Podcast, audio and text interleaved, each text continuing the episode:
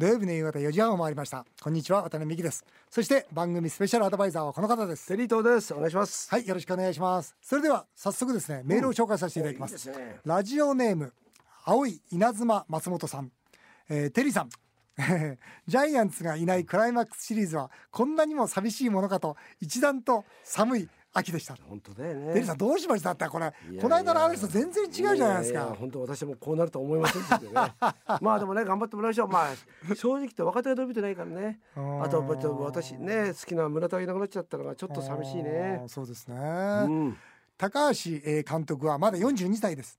まだまだこれからです。うん。お二人はどんな42歳でしたか？男の40代の生き方をぜひ教えてあげてくださいということで。テリーさん42の時何してました？40になった時に自分であ40代そうだ俺はラブホーティーだって言ったんですよ。ラブ40恋する40代。いつも恋してるじゃないそうなんですよ。だからそういういふうに。つもだって50代もあそう60代もいつも恋してるじだゃないですからそういうふうにああ40代だっていうふうに、うん。ああ50代だっていうふうにじゃなくてその世代を一番どういうふうに面白く生きたら、うん自分をの商品価値を上げていくかなっていうのを考えたんですよ。なるほどね40って不惑っていうじゃないですかねあ不惑もう迷わず進めとうんいうことで、うん僕なんかもね実はね40で40で一部上場企業になるって決めてたんですよ。すごいな あいやかめさん本当いや嫌味だったらごめんなさい。いや完全に嫌味じゃないですか。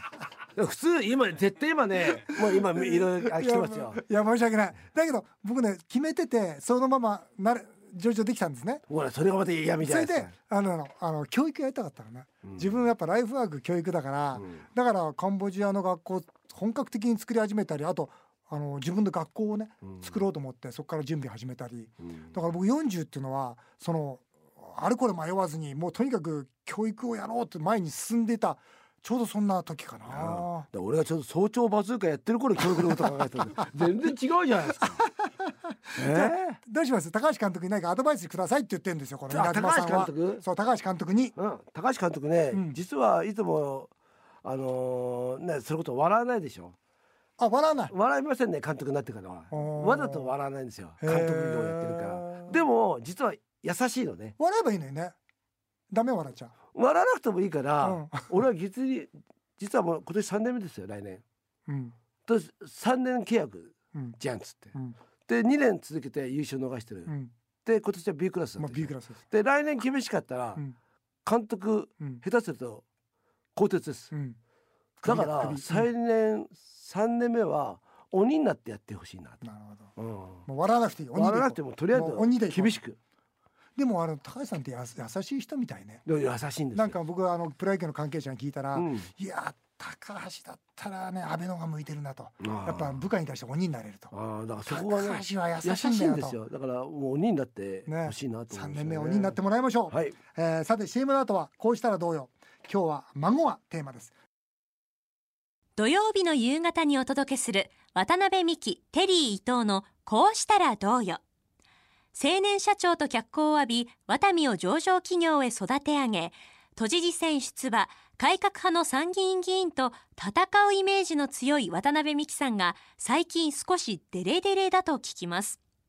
先月次男夫婦に男の子の赤ちゃんが誕生しおじいちゃんになられました。孫を持つ同世代のリスナーも多くいらっしゃると思います。そこで今回はこんなテーマをご用意しました。こんなおじいちゃんどうよ。厚生労働省白書を参考に分析すると独身者の意識変化経済状況などを背景に結婚年齢が高くなる晩婚化が年々進行しているに伴い祖父母の初孫誕生の年齢も年々高くなっておりおよそ50年前の昭和30年代半ばでは夫58.2歳妻55.4歳だったのに対しておよそ10年前では夫63.8歳妻62歳となっています。一方で平均寿命も増加しており孫と過ごす年数はむしろ長くなっています。産経リビング社によりますと孫のランドセル購入の7割は祖父母でランドセルの他にも七五三費用3世代旅行代金誕生祝いなど多岐にわたって援助をしており年間の金銭的援助額の合計は平均24万5400円というデータも出ています。育孫という言葉も定着し書店では孫と祖父母の関係をレクチャーする本もたくさん並びます。しかし孫を甘やかせすぎる孫の育て方に口を出しすぎるといったこんなおじいちゃんはダメという項目もあったりします。そこで58歳で初孫誕生の渡辺美樹さんはどんなおじいちゃんを目指しているのか。プロデューサーのテリー伊藤さんはどんなおじいちゃんになったらとアドバイスをするのか。こんなおじいちゃんどうよ。ぜひお聞かせください。えー実は孫ができまして。いやー嬉しいもんですね。どんな感じですか？なんだろう、うん。腹の底から喜びが湧き上がるんですよ。うん。なんだろうこれはと。自分でも思うとうん。やっぱ人間ってやっぱ動物だから本能としてうん。なんか自分のこう血がつながっている子供が生まれることがうん。嬉しいのかなって。自分の子供生まれた時と全然違うんですよ感覚が。なんかねもっと嬉しいんですか？もっと全然比較にならない。なんか本当嬉しいの。あ今ねはいもあれですか？やっぱり責任感もない。ままああ責任感もないっておかしいんだけどもうん。なんかほら自分の子供とこうん。の子を育てなきゃいけないってなんかあるじゃないですか、うん。せ責任感みたいな。う、うんだから息子さんのだから、確かに余裕もあるでしょうね。あるよねこっち側にもね。うん僕は子供できた時はまだ会社が吸ったもんだしてる時だったんでうんそうですよね。もう目の前の仕事でもう時間がもうなかったと。そうですよね。でも今はやっぱりねやっぱり経違済的にもう違うか立違場でねう感じ。でも本当にこんな喜びを神様は準備してくれていたんだなって僕は改めて思ってますよ。好感度上げようとしてないよ。違いますいやいやな選挙ないよ何ですか？もう別に選挙意識してどうするんですか、えそんな好感度上げようとしてるの？そんなもんどうすんですか？えどどどんな感じなの？そのおどういうふうに接すんの、もうただ抱きしめてますよ。もあらまたこのもうなんか今すいません。あああ今私のうもうそれ新幹線で僕がたまたま iPad 今こ子供見てているとここれちょっとやらしいですかこれ。でも通るやつがいるんだよねそれを。そうやってねるやつがいるんだよ撮ら。らしてるだけですか？ちょっとお前俺好感度上げたいからよ、ま、孫の写真をちょっとお前 俺は見てる写真違う。だけどね本当嬉しい、ああ。うん、喜びの質が違う。なんかいろいろずっとこういろいろ成し成し遂げるとか達成感ってあるじゃないですか、うん。そんなんじゃないんだよね。うん。だから多分この孫が生まれるっていうのはうん。神様が人間全部に与えてくれたうん。すごい喜びなんでしょうね。うん。まあたまたまねいろんな形で持てない方もいらっしゃるんでちょっとあんまり言うと申し訳ないんですけど、うですよね。うん僕は本当にこれに対しては感謝してますね。うん。うん。で、なえーこのキーワード テリーさんキーワードをねその書いてください、はい。おじいちゃんになろう、うん。どんなおじいちゃんになろうとしてるか、うん。でテリーさんはですよ、うん。アドバイスをあの書くんですよ。テリーさんはこんなおじいちゃんになんなさいってアドバイス僕は色紙に書いてまいりました。はい。こういうおじいちゃんです。グーグルみたいなおじいちゃんになりたいです。何ですかここれあのれグーグルとあのグーグルそう調べる。うん。僕ねこういう性格ですから、うん。何しろかにしろって言いたくなるわけですよ。うん。ででもそれは絶対言うのやめようと。その代わり何か聞かれたり、うん。興味を持ったことに対しては答えてうん。本人に判断させよう、グーグルって何しろとは言わないじゃないですか、うん。なんか聞か聞か知りたい時にこう調べるもんじゃないですか。うん。だから僕はあの物知りおじいちゃん。うん物知りとやっぱりその子のそうだな。なんかこう価値観を形成できるようなそんなアドバイスができるおじいちゃんでいたいな、なるほど。何かこう何かしろっていうのだけはやめよう、うん、それだけは言っちゃいかんそう思ってます、うん。アドバイスをお願いします。私はですね一緒に人生を歩む。どどういうこれは意味を込めて書かれましたか？僕ははいアドバイスじゃなくてはい。一緒に行動しますね。あのさっきも言ってましたけどもあのランドセルをあげるのってうん。与えてるわけじゃない。うん。一緒の行動じゃないですよね。一緒の行動じゃない。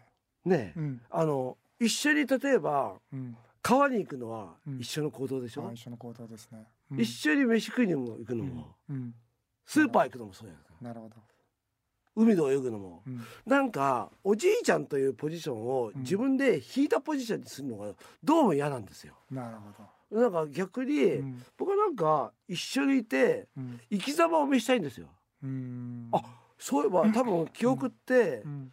そんなに長く一緒にいる機会って少ないと思うね。うん。それはあのもしかしたら高齢のおじいちゃんだったらうん。5年10年しか一緒にいられないですよね。そうでするとあおじいちゃんの思い出ってうん。いろんなとこ一緒に連れてってくれたよなっていうような、うん。なんかそういうことの思い出を作った方がうん。面白いかなと。なるほどね、うん。やっぱりテリーさんっていいこと言うよね。えいや。うん。僕もグーグルみたいだってなかなかいいこと言うなって自分で思ってましたけど、うん。100倍いいですね。そっちの方が。僕そうする。変更変更。そうでしょ？今変更した。いや一緒に歩む。そうする。そうでしょ、うん僕はそうした。これね、うん。これグーグルみたいのいいじゃんってうんうん。引いてるでしょ、引いてる。なんか遠慮しちゃってる。そうなの。これがダメなんですよダメだね。ダメだね。こそうなんですよ。れダメだ。そうなの。失敗した。いやテリーさん俺ついていく。テリーさんに、うん。そうだやっぱりね だから。教えてもらなんかね金なんかなくたっていいんですよ。うん。金なんかなくたっていいからちょっと一緒に今日はさあの神社行こうぜとか言って散歩するだけでいいんだよね。そうそっちの方がうん。面白いんじゃないかなっていやこのテーマ孫を持つリスナーの皆さんからのメールもですね ぜひお待ちしたいと思います。一緒に歩む人生、いいなそれでいきます。さて続いてはメールを紹介させていただきます、えーラジオネームゆっこママさんです、えー政治家のことを人柄と話し方だけで見てしまう普通の主婦です。自民党の前の幹事長谷垣さんや公明党の山口代表みたいなソフトな感じの人がやはり好印象です。テリーさんに突っ込まれてる時の渡辺さんも好きですと、ね、ありがとうございます、えー人柄と話し方って結構気にしませんかってことうん。テリーさんどうですか？人見る時やっぱり人柄とか話し方に人柄出ますよね。うん。あのただ僕はねうん。あまり話術の上手い人は信じないですね。ほ例えば小池さんも上手いですよう話術。うん。でもこれ怪しくないかなっていうそのうんなんかそこのところであこの人うまく喋れないけどうもん。あなんかなんかね言葉つっかえてるけども違ってもなんかいいよなっていうのがそこって大切なのかなっていう。ですよね。やっぱり実があるかどうかってうん。やっぱり分かりますよね、口先だけで上手な人っていうのはうん。いますけど、うん。やっぱりなんか実が伝わってこないですよね。テレビって、うん。まあ僕なんかも出てるでしょ、うん例えばテレビって僕らなんかあじゃあすみません今度30秒で喋ってくださいって、はいはいはい。下手したら15秒で。VTR まとめてくださいって、うん。でこの15秒でまとめるってうん。違う能力ですよ。うんうんうん。だでもなんかかこれうまく喋れてないんだけど本当はいいのになって思う人いっぱいいるわけ、うん。でもテレビ見てる人はなんでうまく喋れないって言って終わっちゃうんだよね、うん。だからそこのところをうまく喋れないんだけども読み取るってもうもちろんね、うん。テレビに呼ばれてんだから、うん。15秒で喋る。うん努力もしなくちゃいけないんだけども、うんそこも大事なんだなっていうふうに感じますね。なるほどね。いや本当にその通りだと思います。えー、多摩市の八谷さん58歳。テリーさん大学院進学おめでとうございます。あありがとうござい私も定年したら大学で学びたいと思っています。いいですね。ただ急におじさんが入学したらいろいろ不便ではないかと少し気弱になってます。まあ昔の大学と違ってやはり、えーいかがですか、えーテリーさん教えてください ということでテリーさん教えてあげてくださいあーそうですかこれ多分聞きたい誰も知らない誰もわかんないですよ、うんもうねエントリー最初入学会社の受付から全部、もうパソコンです。ももう全部だからもうえまずエントリーから全部やっていくんですよ。で僕がアナログなことをしたのはうん僕が若い時行ってた大学が日大だったんですけども日本大学行って卒業証明書をもらってきたのだけがアナログであとは全部ですね。だから例えば写真なんかも昔だったらなんかほらなんか今だあのなんていうのかあのインスタント写真ありますね、今違いますよ。もうそれこそスマホで、うん。スマホで自分撮って、うん。それをもう貼り付けて、うん。うんでやると。あと全部ですね。すごい、もうあとは授業も、入学しても、うん。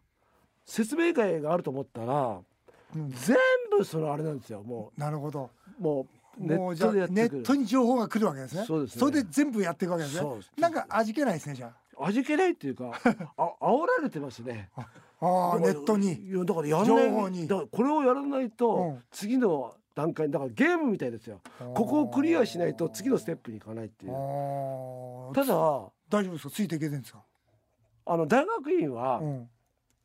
研究するとこだから、うん。英語を習うとことはまた違う、まど。あ、からうん。そこで何をするかってことだからうん。大学もいいと思います。僕はねなるほどうん。これから大学院っていうのは、うんトレンドになると思いますね。あそうですか。それ例えば、うん。高級スポーツクラブとかスポーツクラブっていうのは今も若い人みんな行くでしょ、うん。僕らが若い頃ってスポーツクラブなんか誰も行ってなかったですよ。あ確かにそうですね。スポーツクラブなんてうん。おばさんしか行ってなかあっそうかもしれないですね。た、ね、でそれこそなんかねあのランニングマシンうん。あんなのハツカネズミみたいであんなの恥ずかしいってみんな言ってたから、うん。それが今もう当たり前だから。うん。でそれと一緒で、うん。大学院とか大学っていうのが、うん。僕はね頭のスポーツジムだと思ってるんで。あなるほどね。今もこうそれこそ少子化になっててうん。大学自体が人がいなくなってるでしょ、うん。各大学がうん。僕らみたいに高齢者をうん。入れようというふうなことをしてますので、すごく流行っていくと思います。ぜひうん。大学なり大学院で、別にあのあの大学院じゃなくたっていいから、うんあの1万円2万円でねうん。例えば区でうん。やってたりうん。するんですよ、うん。あの大田区とかで、うん。そういうところで勉強していくっていうのもうん。いいんじゃないかと思いいですけどもね。八谷さんあー58歳。うん。ぜひえー大学院頑張ってみてください。はい。えー渋谷区のラジオネームスーパーウィンズさん、えー番組が夕方4時半からになりすごく聞きやすくなりました。よかったですね、ええ。私は競馬が好きで土曜日も4時過ぎの最終レースまで夢中になってます、うんえー、1レース500円から1000円と上限を決めてますが人生トータルで計算したくないほど負けてます。いい人ですね。渡辺さんテリーさんギャンブルしますか、えー、それぞれの哲学を伺ってみたいです。僕しない。全然しない。だって面白くないもん。それね渡辺さんはビジネスがギャンブルだからね。そうそう。だって人生かけてねだって全財産全生命かけてビジネスでギャンブルしてるわけですよ、うん。それがたまたま100万買って200万買ったって全然面白くないですよね、また嫌味なことや。何今の？たまたま100万買って200万買った。もうね普通の人はね100万買ったらもうねバンバン剤ですよ。何言ってんの？それもう絶対交換点されてる交換点が下がった。何？失敗した、ね100万1万200 1万って訂正して。1万か2ダメだよ。万にして。冗談じゃないよ。何言ってんだよ。失敗した。テリーさんやるんですか？いや僕も僕はねそういうセンスがないんですそういうなんか掛け事センスがないですね。センスですか？これ多分これってうん。秋元康さんって言うでしょ、はいはい。あの方はそういうセンスがあるんですよ。麻雀とか。だからそれこそさ次にこんなことやろうとかっていう多分そういう僕はだからね掛け事やるって悪いことじゃないと思うの、うん。それは何かっていうと二者選択の時ってあるじゃないですか、うんうんうん。そういうなんか勝負感みたいのを養えるんじゃないかなと思うんで、うん。ただまあ100万200円高かっていう人には 多分伝わらないと思うんですけれども まずいな。金貸してよ。これちょっと次これね、あの、はい。ちょっと答えていきます。えー、埼玉市のラジオネームクリさん。えー、ワトミの株主です。ありがとうございます。えー数年前株価が下がってヒヤヒヤしていましたが最近はまた上がってきてとても安心してます。私は下がるとすぐ売りたくなる小心者です、株式投資には向いてないのでしょうか、うん。うん、はっきり言って向いてないですね僕ねあのこの株式投資のコツをですね、ちょっとお教えしたいんですよ。それは何かっていうと、ウォーレン・バフェットっていうすごい世界一の投資家がいますけど、彼はですねとにかくいい会社いい会社なのに実際まあ株価が安くて割安に放置されている株を買ってずーっと持ってるんですよ。僕ね株の勝ち方ってこれしかないと思うんですよ。いい会社なのにまあ PR が低いつまり株価が割安になってるそれを買ってずっと持ってるんですよ。じゃあはいいい会社の見分け方ってどうすればいいんですか、二つありますね。はい一つは経営者の姿勢でしょうね。これは間違いないです。うん経営者で大体99%決まりますから会社って。うんうんうんだから経営者がどういう人で何を言ってる人でどういう哲学を持ってるのか、うんっていうことともう一つはビジネスモデルですよね。うんこのビジネスモデルはこれからの世の中に向いてるのか向いてないのか追い風を受けるモデルなのかって見極めていかなきゃいけないその。ビジネスモデルっうん、ての判断っていうのはどうすればいいんですか、一番一般の方ってうん。そこもみ、あ一番あまあそそうするとちょっと専門家専門的になってくるんですけど、うんうん。その見方はですね、うん。その会社に一番近い、一番元気のいい、えー会社を見つけることです。つまりベンチマーク、うん。つまりもう株価が上がってしまってる、うん。例えばあるビジネスモデルを持っててもう評価されてしまってる、うん。それに近いビジネスモデルを持ってるけども評価されてないってこれをこういうのを探していけばいいわけですよ、うん。つまりもう当たってるビジネスモデルはあるわけですから、そのビジネスモデルに近いところを探していく。これコツですね、ってことは、うん。渡辺さんの後ろについてれば金が落ちてるってことですね。でそういう。でも多分僕ね株は絶対負けないと思うな。今ね、うん。それこそ世界的に株価、まあ、うん。日本なんかも株価がこうやってね、はい。まあ、14連勝と上がかってますね。上がったっすね。上がってますねこれって、うん。今みんな世の中の人そわそわしてますよね、うん。これはどうなのこの状況は。非常に悪いでしょうね。もうもう引いた方がいいんじゃないですか。日本の場合には今ですね日銀とかですね年金資金が入りすぎてますねその結果上がってるという状況と、お金の行き先がなくて上がってるっていうのは実はあるんですよ。ということは今回の選挙の最中だったから上がったってもあるんですか？まあそれも一つあるでしょうね。まあ提灯みたいなもので。ただやっぱり僕は今上がりすぎてるんで、それでも放置されてる株価が低くて放置されてる会社ありますから、だから上がってる株を追っかけちゃダメですよ。うん、放置されてる株を探さないと。これはねぜひね、えー、アドバイスさせていただきたいな。どうやって探せばいいんですか？あの一番わかるのは PR ですよ。PR っていうのは一株当たりの利益が何倍で株価になってるかってことですから、今一株当たりの利益が高いのにまだ株価があそんなに高くないと。この PR っていうのは一番大事ですね。渡辺さんが100万200万が高かったっていうもう言った発言がよくわかりました。もう僕は目の色変わりま1万か2万って言い直したいな。失礼しました。最後に行きます。えー、海老名市の誠一さんです。テリーさん。何ですか？人生には3回モテ期が来るというのは本当ですか？えー、渡辺さんテリーさんは人生のモテ期を振り返ってみてどうですか？この人面白いですよ、私はあと1回来る気がしています、うん、僕はないな。テリーさんずっとでしょ？モテ期。いや僕もね、うん、次が最後の恋ですね。そいつも言ってるんですよ。ああいいですね、ね、君が最後だ。君が最後だなんとかなんないかってチャップリンみたいですね。チャップリンはね 次が最高の作品だって言いましたけどね。だからね、うん、次にもう一回来るというふうに思ってる方がいいですね。えないないの？いやいや本当ないんですよ。本当に。なんとかなんないかな。あっという間にお時間となってちょっと待って。話終わらせて すみません。あっという間にお時間となってしまいました。以上メール紹介でした。テリーさんまた来週もよろしくお願いします